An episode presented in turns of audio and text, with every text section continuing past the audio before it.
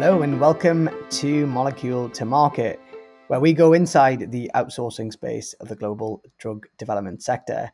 I'm your host, Raman Segal, and in today's episode, I'm going to be talking about the pharma and biotech supply chain with Jacqueline Escotera, who's the Regional Vice President for Latin America at World Courier.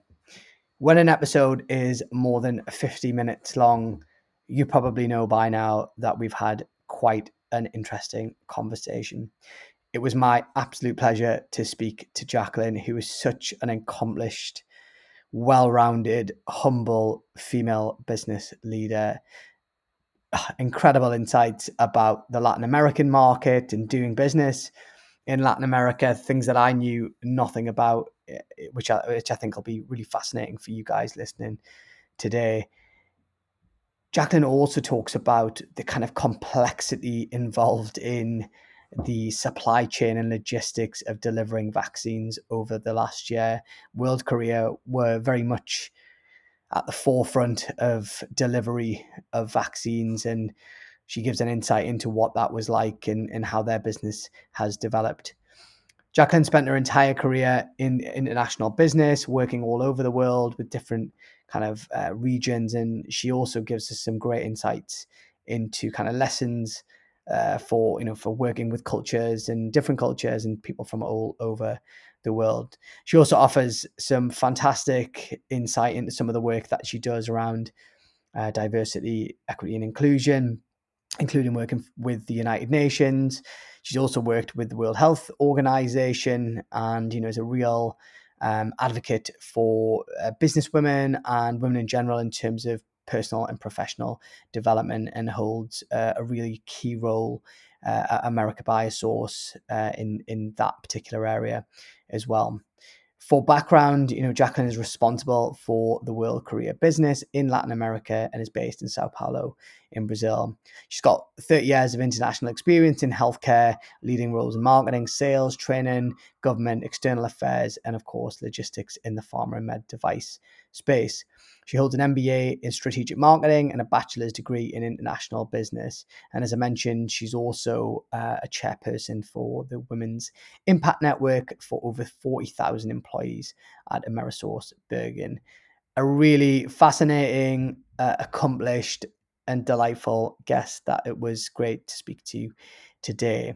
As always, thank you so much for listening to Molecule to Market. We really appreciate uh, you sharing, liking, and you know just just doing what you do to get the podcast into more ears. We're getting great response from people, and it would really help us, as always, if you can spend 30 seconds of your day today just going on the App Store and giving us a kind rating, or even better, maybe just share today's episode with a colleague or industry contact.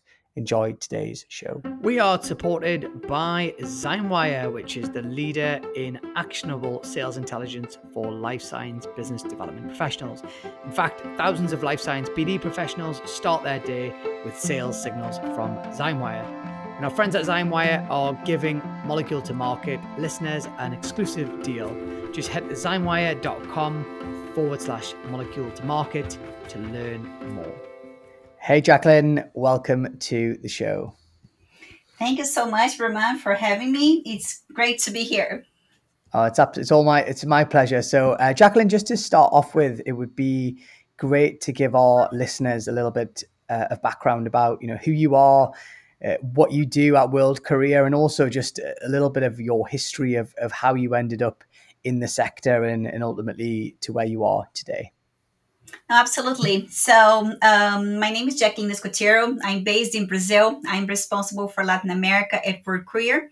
So, World Courier is a logistic company uh, focused very much on pharmaceutical storage and distribution, um, temperature controlled logistics, so it's a great company. We belong to AmerisourceBergen, which is the eighth company, the eighth biggest company according to Fortune 500.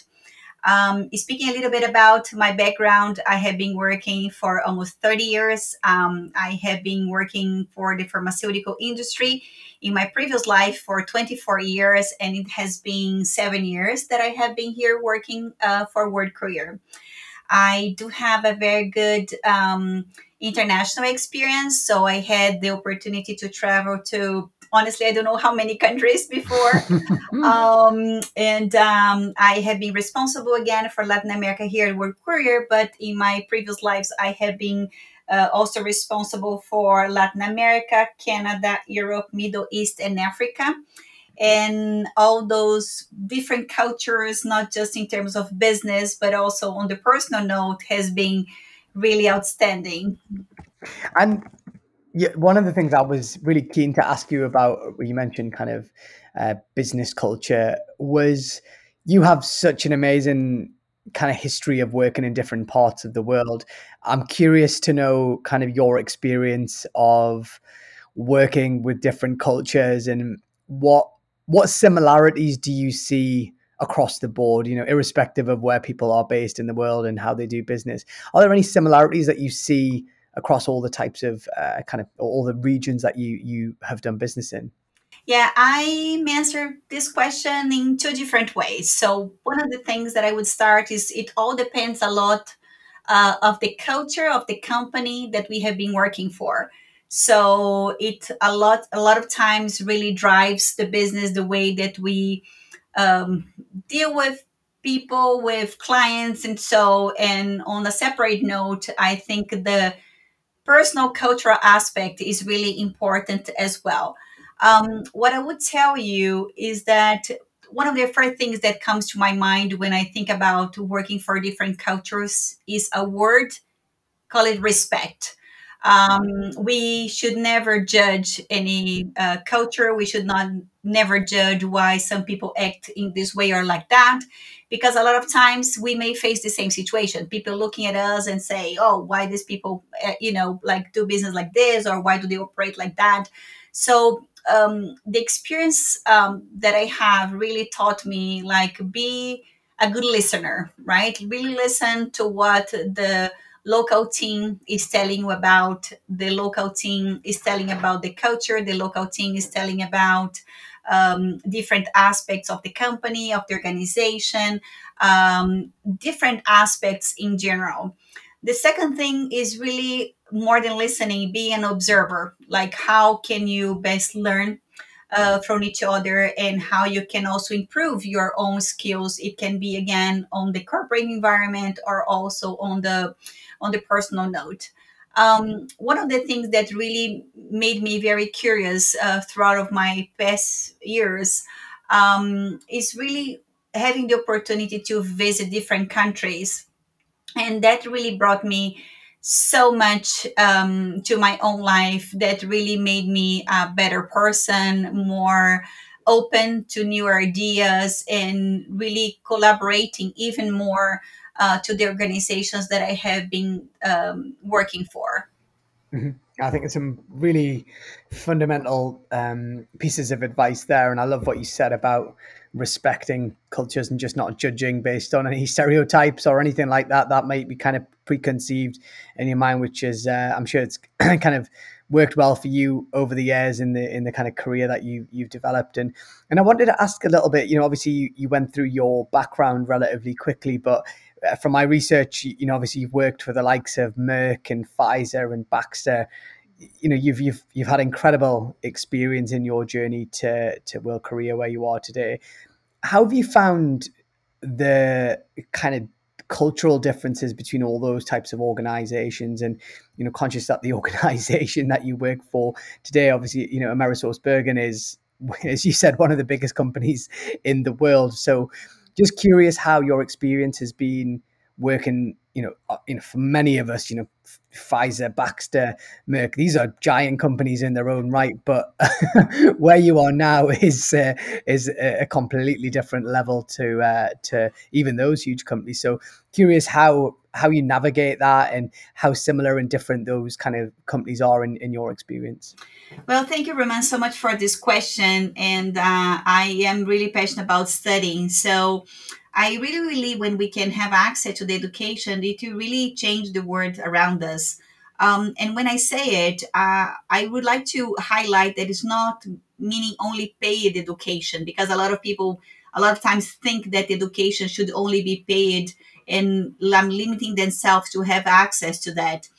Um, the good thing that I have seen a great number of universities and other education and other organizations, I'm sorry, offering free courses in many different areas. So um, I think people can also have access to online papers, articles, documents um, that can certainly help, like to broaden the vision of issues that we are facing, uh, newer technologies, innovation. And a lot of times when we think about innovation, it does not mean only technology, but how we can do things differently as well. Um, and it's more and more present in the agile world that we are living right now. Um, the other aspect that I would like to, to bring to the table is like the deal dynamic in the marketplace that the, the pandemic has has uh, surfaced, if I may. Um, there are newer online courses that have become available. So it's interesting to see that relevant institutions that have never considered classes at a distance are more open to this model, and consequently, more people can have access to the education. Um, and I can give my own example that the, the master that I'm taking right now, uh, they didn't have the opportunity to do this before online, and now they are doing that. So I even have like more people from different parts of Brazil uh, being part of that, and not necessarily having to be in the city of São Paulo, for example. Um, and I also believe that if I can better educate myself, I can have a better perspective of the past, the present, and the future. I think we can better um, analyze different aspects of life, uh, better organize our own ideas, and how I can even share my own thoughts with others, uh, with the teams I lead, with family, friends, other people around me. And I also believe that um, in addition, we can collaborate with others, helping them see different points of view and helping them think differently, um, and how we can continue to inspire other people. And maybe one last point um, I have the privilege to access education um, throughout of my life and taking relevant trainings. And so, um, of course, considering a great effort uh, from me as well. But I am also a great believer that we should have the privilege to share information, knowledge, and other things that we can best support other people to further develop themselves. Uh, one thing that is very important in my life is coaching. And um, I feel honored when I have the opportunity and the ability to do, do that for others as well. So let's talk about EDI and, and, and relative to the business that you work in. Tell us a little bit more about that. As I had mentioned, the company that I work for today is really, really committed um, to DNI. So we at AmerisourceBergen, we are committed uh, to building a more diverse equitable, inclusive, and engaged workforce in which everyone's varied backgrounds and experiences uniquely and collectively impact the workplace, uh, the marketplace, the communities in which we operate. Um, this also aligns with our purpose of creating healthier future um, throughout expanding the access to quality healthcare globally and the reduction of health disparities. And you, you lead me nicely on to World Courier, and you know, for our listeners that don't don't know the business or haven't come across it, or might have some you know general awareness of what you do. Do you mind explaining kind of the majority of the work that you guys do in World Courier, and also just to give us a sense of scale of you know employee numbers within uh, you know within the kind of Amerisource kind of Bergen global business? Absolutely. So, World Courier is a company that is very much focused on pharmaceutical storage and distribution. We are present in more than 50 countries and having more than 150 offices around the world. Uh, so, one of the key major focus that we have as a business is really temperature control logistics. Uh, so, that's a very special segment of the business our major customers are um, among so many others, but like the pharmaceutical industries, universities, um, CROs, um, and, and, and, everything that is related, like to clinical uh, trial logistics, uh, cell and gene therapy. Uh, we do uh, direct to patient uh, business, um, commercial supply chain. Um, it's a very interesting business, very complex that really requires like this tent, uh, the state of the art service because we are really dealing with very sensitive medication or biological samples um, that really drives not only the business but really drives the, um, the, the improving quality of life of patients out there and even patients that require some medications to be treated. And, and am I correct in assuming, say, you mentioned CROs, and I'm guessing you know CDMOs and uh, kind of all different parts of the supply chain must use your services because I, I assume most of them don't do the distribution and storage. They may do some storage themselves, but I'm guessing most of them outsource the logistics to a third party and I'm guessing that in many cases, especially when it's to do with you know sensitive medications and cold storage, you know, they would turn to World Courier to help them kind of fulfill that part of, of the supply chain. Is is that correct? No, that's absolutely correct. And there is something else that I think my previous experience in the pharmaceutical industry really makes the difference to further understand the relevance of what we do today here. Um, I do recall my previous days in the pharmaceutical industry that we were uh, working to um, help patients to get access to different medications, but also the development of new drugs. Uh, new medications, new vaccines. I did work for the vaccines market for quite some time of my professional life. So, um, a lot of times, all those um, clinical trials that are developed by the pharmaceutical industry they do require a great amount of investment. So we are talking about millions of dollars.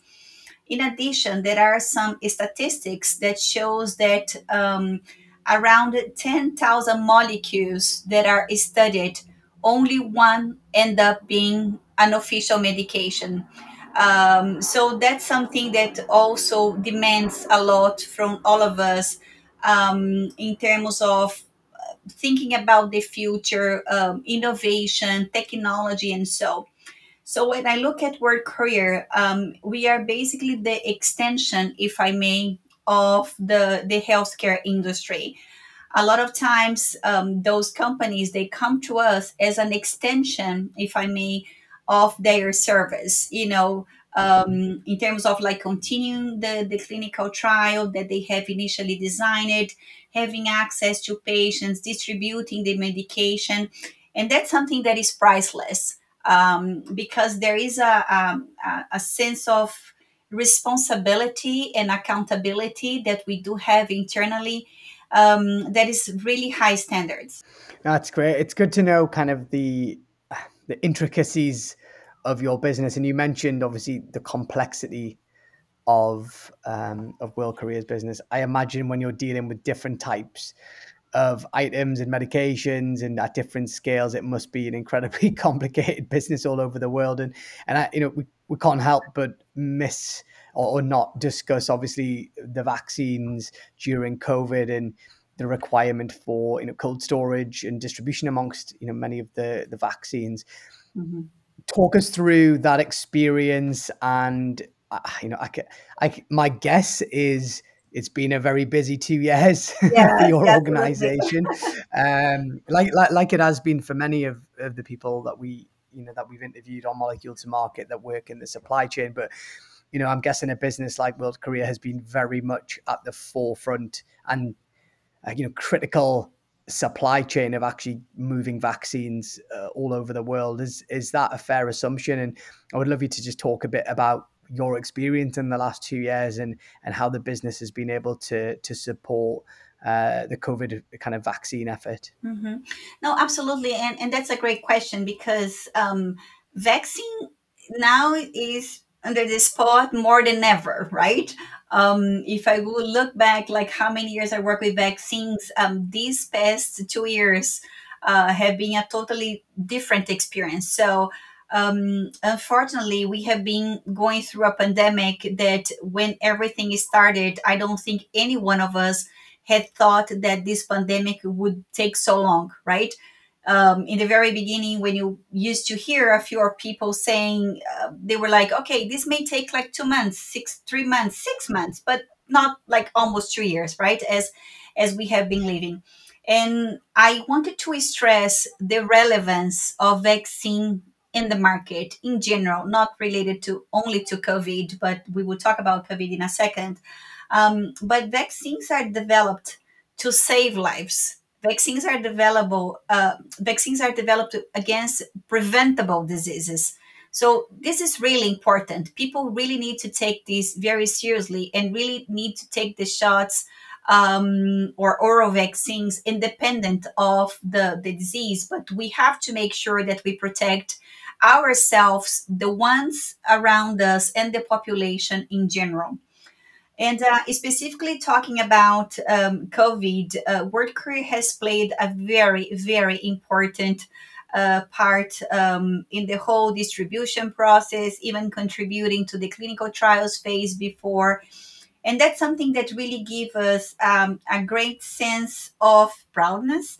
Um, we, we are really proud to see everything that we had accomplished how much we had collaborated um, to distribute the vaccines, some locations that were very hard um, to achieve. There we were, you know, like working very closely with customers and other partners to make sure, you know, those vaccines would be delivered and could be then administered um, to a broader number of the population. And um, we also have to keep in mind that vaccine is also a very sensitive item, right? Because it's also temperature controlled. So it was not just a matter of moving vaccines around, but really making sure that we would not have any temperature excursion, that we were really following like all the, the requirements and government regulations um, around the world. So in summary, I would say that yes, World Courier had played a very important part uh, d- during this pandemic, and we continue to do that. Mm-hmm. No, it's it's so interesting getting your perspective of of uh, the, the complexity of dealing with not just the sensitive items, but the uh, you know the temperature challenges, the regulations, the logistical challenges. it's uh, it's a it's an incredible achievement that you guys have been able able to support. And uh, obviously, you know, you you mentioned Latin America, where obviously you're based in Sao Paulo in Brazil. Um, Latin America is a market I know very little about in terms of the pharmaceutical and biotech kind of market generally, but more specifically, kind of the supply chain. So, for me and I suspect many of our listeners, can you just paint a picture of the Latin American market in terms of um, you know the main kind of main markets or sub markets? You know, what is what is it like as a market, the complexities of it, and obviously you've you've lived and worked in the US and have a great understanding of the market here as well. So any any any similarities or differences that you see with the North American market would be would be fascinating to to hear. Absolutely. So um, Latin America has been developing even more in this past i would say 15 20 years in terms of business in terms of pharmaceuticals in terms of logistics and so. Uh, it's a very interesting market because we have different characteristics uh, of the business and we do have different uh, aspects of each one of the countries. So um, a lot of times people may not have the, the vision of um, how big Brazil it is, for example. So Brazil really has like an extension of a continental space, right? So when we think about logistics, it's very challenging because um, we have to reach like the very top of the northeast or the north itself, like rainforest, going down to the south of the country. So we do have to plan around it very perfectly not just in terms of strategy, but also in terms of execution. Uh, Mexico is another country, a big one geographically speaking, that we also have, you know, our own characteristics there.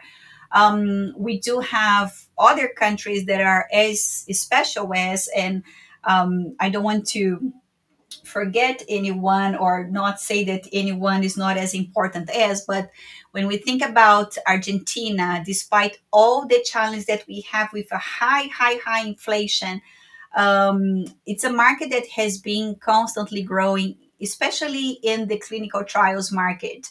Um, Colombia is another country that is a very special one.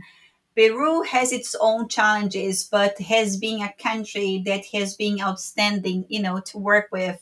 Um, Chile is another one that, uh, geographically speaking, when we look at the map, is a very unique uh, size and length. Um, so we do have to plan around it very um, nicely as well. But of course, a lot of times the majority of the business or the distribution comes out of the, the capitals of each one of the countries. Um, but the other aspects, we do have a great amount of business in Central America. So, of course, there are countries there that are much smaller. There are countries there that are part of the Gavi Alliance that um, have very limited purchase power but all of them really contributes you know in general not just to the business but to the growth of a healthcare um, one of the things that i would like to highlight is the importance of the world health organization and in the way that they have been dealing and managing covid. I truly have a great amount of respect for them and all the directors there. And also all like the press releases and press conferences they had held um, throughout of this pandemic i did have the opportunity to work um, while i was working for msd for the office of uh, the world health organization in washington which is the pan american health organization office which is a, a subset of that. Um, and i really could have the opportunity to see how serious they are in terms of like setting priority, making things straight, really communicating properly um, about the the healthcare issues that we have, not just limited to the pandemic that we are living right now, but um, in, in many different aspects, uh, really supporting countries, specifically talking about Latin in uh, purchase of medications, purchase of vaccines in some countries.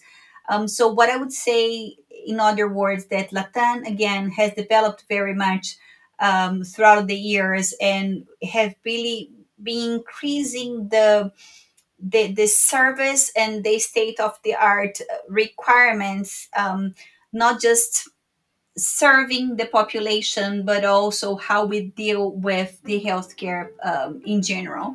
You're listening to Molecule to Market, where we go inside the outsourcing space of the global drug development sector, the podcast for professionals working in the pharma and biotech contract services space. We are supported by Zymewire, which is the leader in actionable sales intelligence for life science business development professionals. In fact, thousands of life science BD professionals start their day with sales signals from Zymewire. And our friends at Zymewire are giving Molecule to Market listeners an exclusive deal. Just head to zymewire.com forward slash molecule to market to learn more. You know, any of our listeners are trying to you know potentially grow their business in in Latin America in terms of you know maybe setting up a facility there or just trying to do more business in that part of the world what are, are there any kind of tips or pieces of advice that you would have have for them obviously bearing in mind it's that's a very broad question depending on their specific needs but uh, you know I'd be curious to hear kind of you know things that you've learned uh, you know along the way and any advice that or even mistakes that you've seen companies make where you know they they decide you know you know for example I've seen European companies think they can do business in the US and really struggle to do that for various reasons and often because they don't really have a presence here they say they have a presence and they don't which kind of doesn't tend to work very well. So i'm just interested to kind of get that take but obviously specific to to the latin american market. Mm, absolutely. So um so many things comes to my mind. Well what i would first say is that a lot of companies they say that they wanted to have a global footprint but for many different reasons they really focus on one location or another. So i think there are some opportunities missed there. Um, the other aspect um, speaking about clinical trials for example that we deal very much here in world courier um, many, many years ago, I'm talking about like 20, 30 years ago, a lot of the um, developed countries did not consider as much sending um, clinical trials to run in underdeveloped countries or developing countries. And uh, that has changed, not just by the pressure of some global health organizations, but also um, because other countries have been really structuring them uh, even better, like as time passes by. So I think that, um, as you, you stated somehow in the very beginning, like the stereotype, you know, that some people would have in terms of like Latin America or some other regions, I think it has completely, completely changed. Um, the other thing that I think it's important to highlight is how many global companies are present in Latin America, not limited to the logistics market, not limited to the healthcare industry, but if you think about technology, um, uh, uh, cars, and, and, and so many other um, industries, um, they do have presence with offices, manufacturing, and and so many other um, incentives, if I may, in Latin um, to further develop the business. So uh, it's a it's a very interesting market in terms of uh, purchase power, in terms of different um, um levels of uh, consumers and um, different tastes, if I may. You know that that really brings like a great var- variety of that. Um, the other thing that I think it's it's important to mention, culturally speaking, is how open the Latin American countries are um, are really open to innovation and really trying to make things differently and and getting even more respect, right? So even if you think about like COVID vaccine development or some of the newest drugs and treatments around the world, we did have very important people from Latin America, scientists, physicians, and so being part of that. So, in summary, that really make us very proud.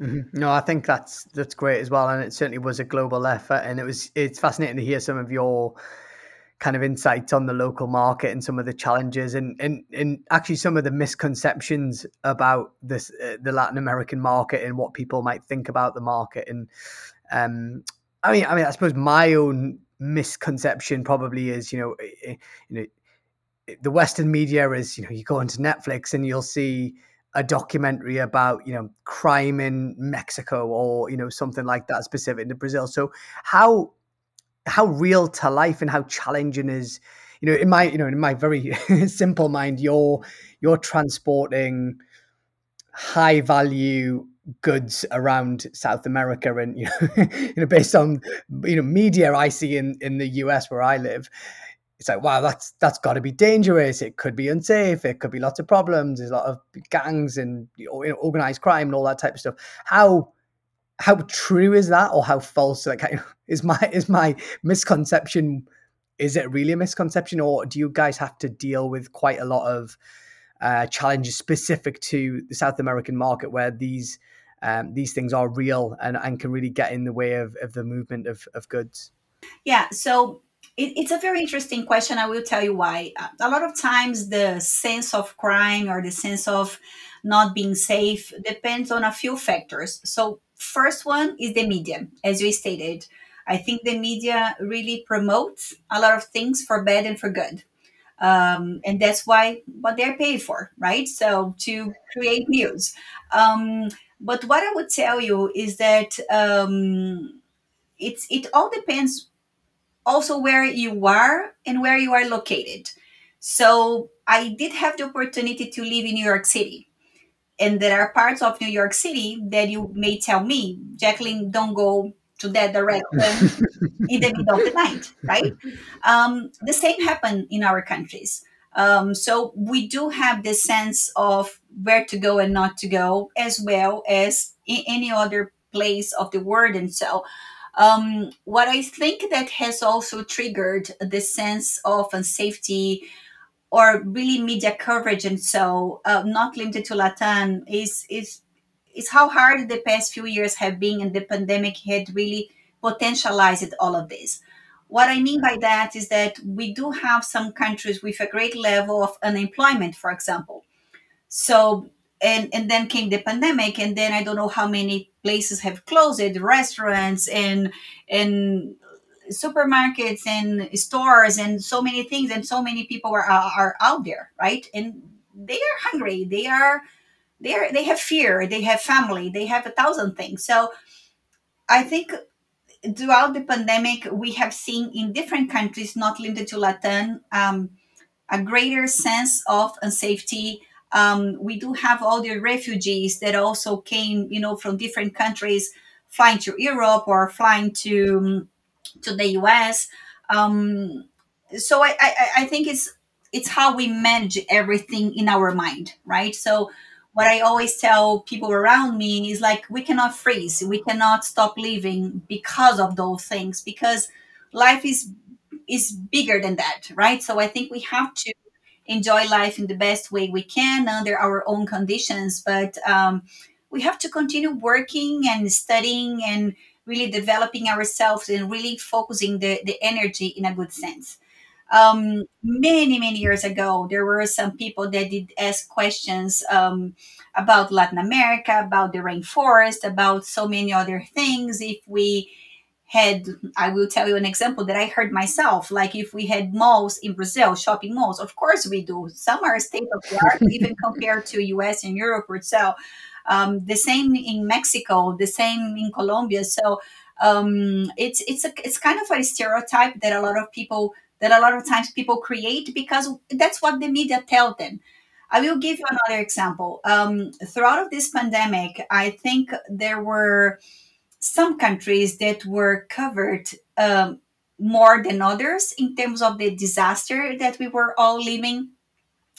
And um, I will give you the, the the name of Ecuador, for example, that really had a very challenging situation to manage um, the patient, the contamination, the spread of the virus, and so.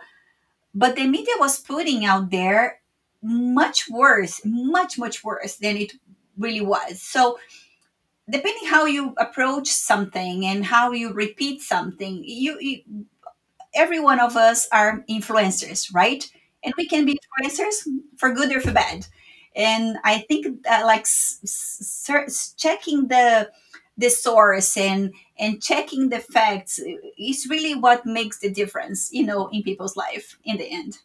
No, I, I love your uh, candidness and um, you know insight into some some kind of quite sensitive issues there. But I think you're absolutely right in in some of what you're saying there around even just the kind of sense of everything's always moving and everything's kind of growing and evolving. And and when I did my research on you, Jacqueline, one thing that really struck me was uh, in talk about I suppose evolving and moving forward. You are you're someone that doesn't stand still from a learning and education perspective is my observation so just curious to know where that comes from you know that motivation obviously you've had a incredibly successful career over three decades and you know to many you're almost kind of okay she you know jacqueline's had a brilliant career but yet you don't seem to stop you know i'm just even just looking uh, uh, uh, on your LinkedIn, I believe you're doing a, an online course at Harvard University at the minute. You did an MBA. Um, obviously, you've got a degree in international business, and I'm sure there are lots of other things that you're also doing on. So, you know, I'm I'm a I'm a huge fan of ongoing learning and education, and and so I'm always really fascinated by people like yourself that have that motivation to do that. So, so where does that come from, and you know, why is that why is that important to you but also for our listeners you know why why should it be important to them as well Well, I believe we have to keep moving and we have to continuously educate ourselves. Um, I do that for my own interest. I do that for my own career. I do that to be able to continue to inspire um, people as a leader. And I also believe that as more as we know, more we can contribute on the personal note and on the professional note I would tell something interesting that happened like two days ago. I have two daughters, and she asked me something, and uh, one of them asked me something, and I, I said, No, according to the study, da da da da. And I, I told her a story. She was like, Oh my God, mother, how can you do that? Like everything that you say, you really refer to something. It, it was like so natural to me um, that I laughed and smiled at that moment because I never thought about it. But it, really gave me a, very positive insight because um, I think as more um, as, as as many opportunities that we have to learn more, I think um, life becomes also more interesting, right? So if I'm able to be here talking to you today, um, it also means a lot everything that I could learn in the past and share with you right now and with your listeners as well. Um, as you stated, I do have many courses in my curriculum available in LinkedIn. I'm now taking another master uh, because I wanted to. Um, and I write articles that are available as well in my LinkedIn page. And that's something that really keeps me alive. Um, and the other thing is that as as much as we can learn, um, as I stated before, we can continue to inspire others. So um, I think it's so fascinating when people come to to me or to other people that are very engaged in education and say, "Oh, can we talk about it? Yes. Can we talk about something else? How you know?" I think it helps you to improve also your vision in life, not just in like looking at short term, but what else can you do in medium longer term? Um, and again, collaborating in the personal note, collaborate with the company that we work for, um, and that's something that I truly have passion for.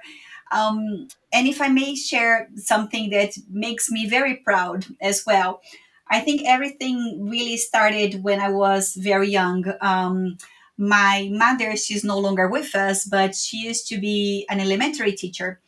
And uh, she was so simple, so humble, and we had a total different life than I have today. But she was very much focused on education. So the city that I, I was born, call it Americana, which is um, like an hour and a half away from Sao Paulo, where I live today. Um, there is a public state um, school n- named with like her own name, my mother's name. Oh, beautiful. Yeah, and and for me it really means a lot as well uh, because again, I think what she told us as a family was like everything that I can leave you is not money, is education. So I think I took that for granted. hmm Oh, that's a beautiful story. That and that's a it's an you must be very proud that your uh, mum's name is associated with with the institution and um and yeah and it, it's it's funny because you know obviously we we've not spoken before but you know doing my research about you and obviously just speaking to you today you you strike me as being an incredibly rounded person both from an education perspective but business obviously travel family you, you have a great view. And one thing i was really interested to, to to read about was your work um, you know, as being the chairperson of the Women's Impact Network at uh, AmerisourceBergen. Um, I'd love for you to talk about what that is and, and the impact that you're having on on some of your colleagues within the organization, but also just generally about um, particularly, I suppose, female leaders in the pharmaceutical sector. And curious to get your take on, you know, whether we're seeing uh, the industry shift a little bit, where we're seeing more in you know female leaders rising to the you know to the top of these organizations. Always it always amuses me because i hear people saying it's happening and then i'll look at you know the top 100 people in pharmaceutical or whatever and 80% are still men. And i'm like i'm not sure this is we're moving as quick as i thought. And so i'd love given you are you know of such a well respected female leader uh, love to hear your thoughts on on kind of the role of female leaders within the industry, but also please tell us more about the kind of Women's Impact Network as well. Oh, thank you so much for your question. So, um, I am very much engaged with diversity, equity, and inclusion. So, um, I am responsible for uh, the Women's Impact Network for AmerisourceBergen. Uh, so, in total, we are, as of today, 41,000 associates or employees. Uh, so that's this is a very big organization. I feel very um, responsible, accountable, passionate about what I do. Um, and the, the objective that we have um, for this group, call it Women's Impact Network at AmerisourceBergen, is really how to continue to drive the development of women on the personal note and on the professional note. So, throughout this past couple of years, we have been developing materials, sharing articles, organizing interesting webinars for people uh, to see live or see the recording. They are all available. Um, and, and really driving the message like you can do it, right? Um, it doesn't matter if you are a male or a female. Um, you really have to have an objective in life and pursue that. So, that's the first thing that I personally also have in mind. But um, when we think about women, we still have um, a lot of companies um, and leadership positions that are really not occupied by a woman, a woman, and I truly feel sorry for that. Um, and, and the reason that I say this because we are equally important in the society, right? So we both play men and women a very important role uh, as a family, as a as a friend, and and in the professional life is the same.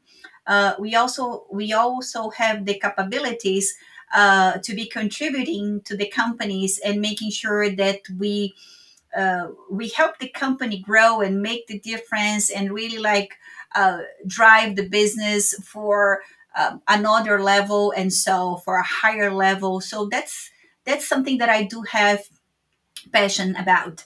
Um, I do have a very um, great executive committee that works with me as well um, in the Women's Impact Network that I'm so thankful to each one of those ladies. And we do have subgroups uh, that further develop the communications plan, the programming plan, and strategies, and so. And we do have a large number of members. Um, in the past few years, Roman, I have also been invited to work as a speaker. So I had the opportunity to speak about women in leadership uh, inside of World Courier, inside of AmerisourceBergen, but as well in external events and fairs. There are some other companies, not limited to the healthcare industry, that invites me to talk about my own experience on this, what we are doing on this regard, what the other companies that are just starting to to work on this, uh, where they can start. You know, what are like the key strategic priorities? What have caused an impact? What really had um, made the difference? Things that did not make much the difference, but what things that have called the attention. So that's something that um, we we it's a continuous education the other thing mm-hmm. that I would like, oh, well, I'm sorry. I'm gonna say it's just uh, wonderful to hear. You can, you know, not you can sense the passion in your voice, but also just the uh, amazing work that you're doing to, you know, support women in personal and professional development, but also just take a stand and, and help them out. And, you know, I couldn't agree more on the equality piece. And it should be exactly the same, irrespective of, of male or female. So, yes, and, and please continue. Yeah. And, and the other um, thing that I'd like to uh, share with you, Roman, uh, is other two roles that I also have internally, also related to diversity, equity, and inclusion. Um, this company is very much committed with diversity and equity and inclusion. So we do have um, a global council, and uh, I am also the co-chair of this council, of this global diversity and equity and inclusion council, which makes me very honored to be part of that because we are really meeting with um, high level of the organization, like high level executives, and um, those executives, including myself, that I'm part of this group, are really looking forward of everything else that we can do. But we are really establishing longer term objectives on on dni so uh, that's for me is something that is priceless uh, to see that a lot of people do not really um, still envision the relevance of those initiatives because we are really talking about corporate image, so how we do position ourselves uh, in the market, uh, but also employer branding, right? So uh, how other people look at us externally and even internally, what we are doing, and the sense of belonging is it's really really fundamental.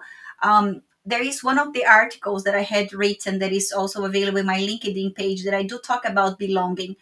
Um, and and there is um, a study that has been done that I felt that was very interesting when I heard about it.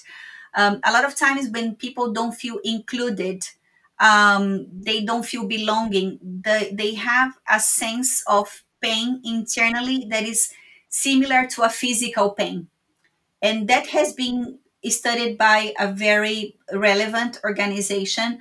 Um, and for me, it, it really meant a lot, right? We we all want to feel part of the family, far part of the the the the, the circle of friends and and of the community, but especially at work, right? We wanted to have like peace of mind of what we can do and what we can collaborate and how we can best fit in everything.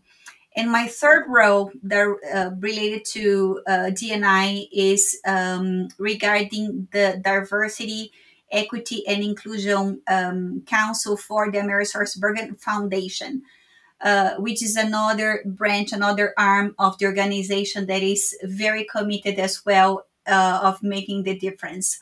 Um, my experience also had brought me interesting interactions, Roman, and one of them have been with the um, United Nations. Um, we have been doing work with them for the past few years.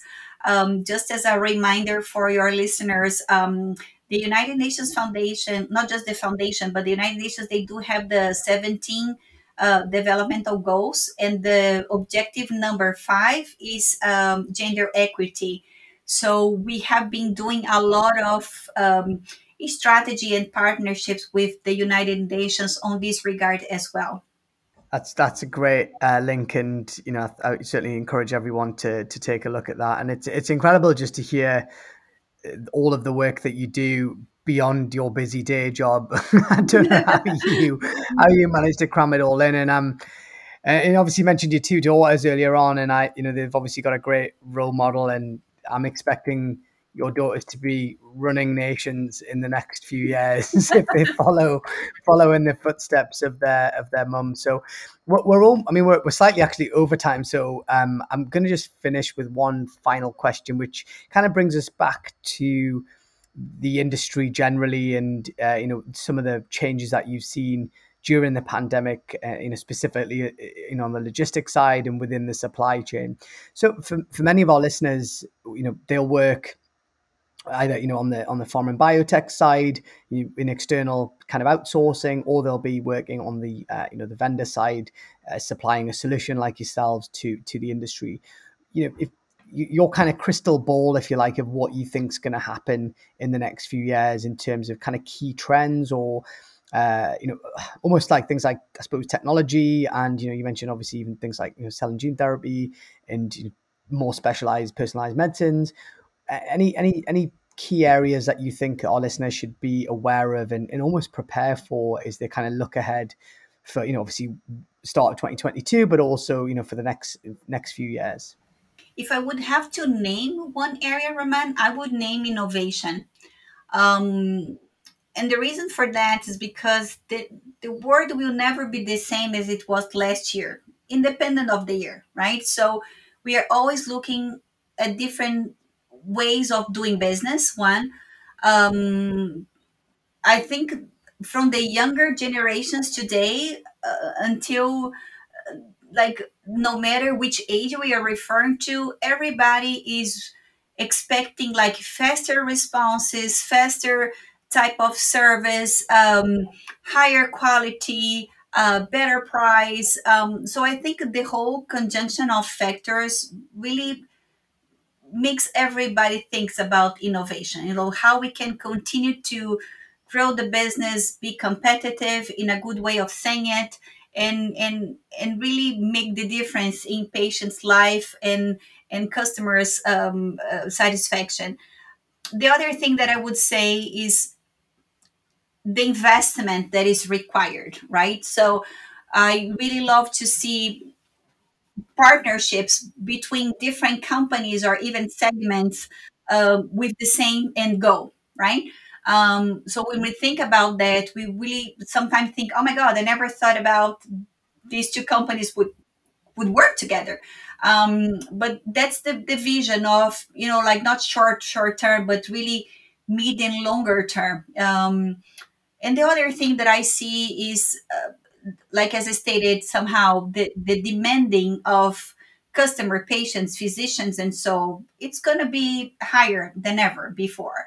And innovation was also part of this COVID pandemic, right? Because we were always struggling to continue to do the business. So there was a sentence, there is a sentence that I always say, like when the whole world stopped it, we had to keep moving uh, because we had other people and patients that depended on us uh, to deliver the drugs and, and, and, and, the medications and everything else.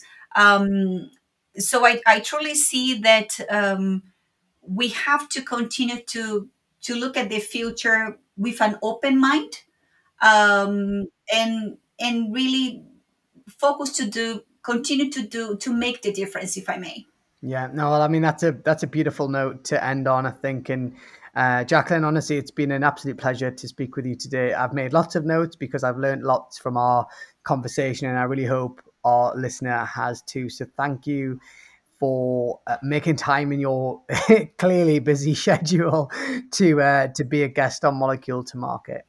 Now, it has been my pleasure, Roman. I am so thankful to be here with you today. And uh, I hope your listeners enjoyed this conversation as well. And I certainly wish everyone um, a great new feature. Thank you.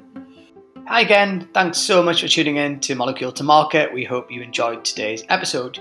You can find more shows on Spotify, Apple Podcast, or wherever you like to listen. Get in touch with us on our website, moleculetomarketpod.com, and follow us on LinkedIn or Twitter, and we will see you again next week. You're listening to Molecule to Market, where we go inside the outsourcing space of the global drug development sector, the podcast for professionals working in the pharma and biotech contract services space. Molecule to Market is sponsored and funded by ramarketing an international content, digital, and design agency that helps companies get noticed, raise profile, and generate leads in life sciences.